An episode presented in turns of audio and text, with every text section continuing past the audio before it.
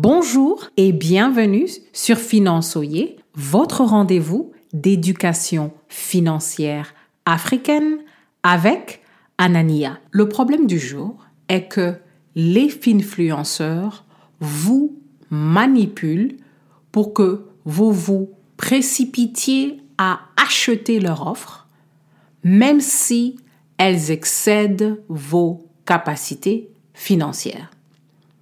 Le principe à retenir est que vous ne devez pas accepter la pression des influenceurs pour prendre des décisions financières par peur de rater une quelconque opportunité.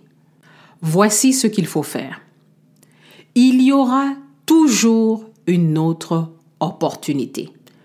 Toutes les opportunités ne vont pas venir à vous au bon moment.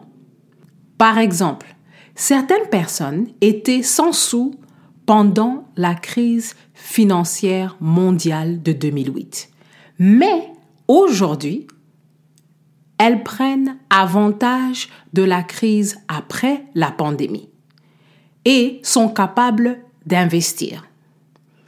Les économies occidentales ont des cycles d'expansion de récession.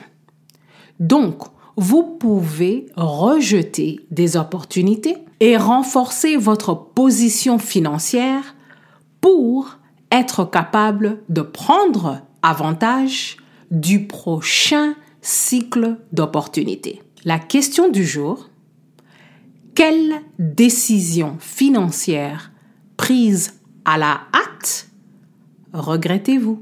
Merci beaucoup de nous laisser un avis sur votre plateforme d'écoute et à la prochaine.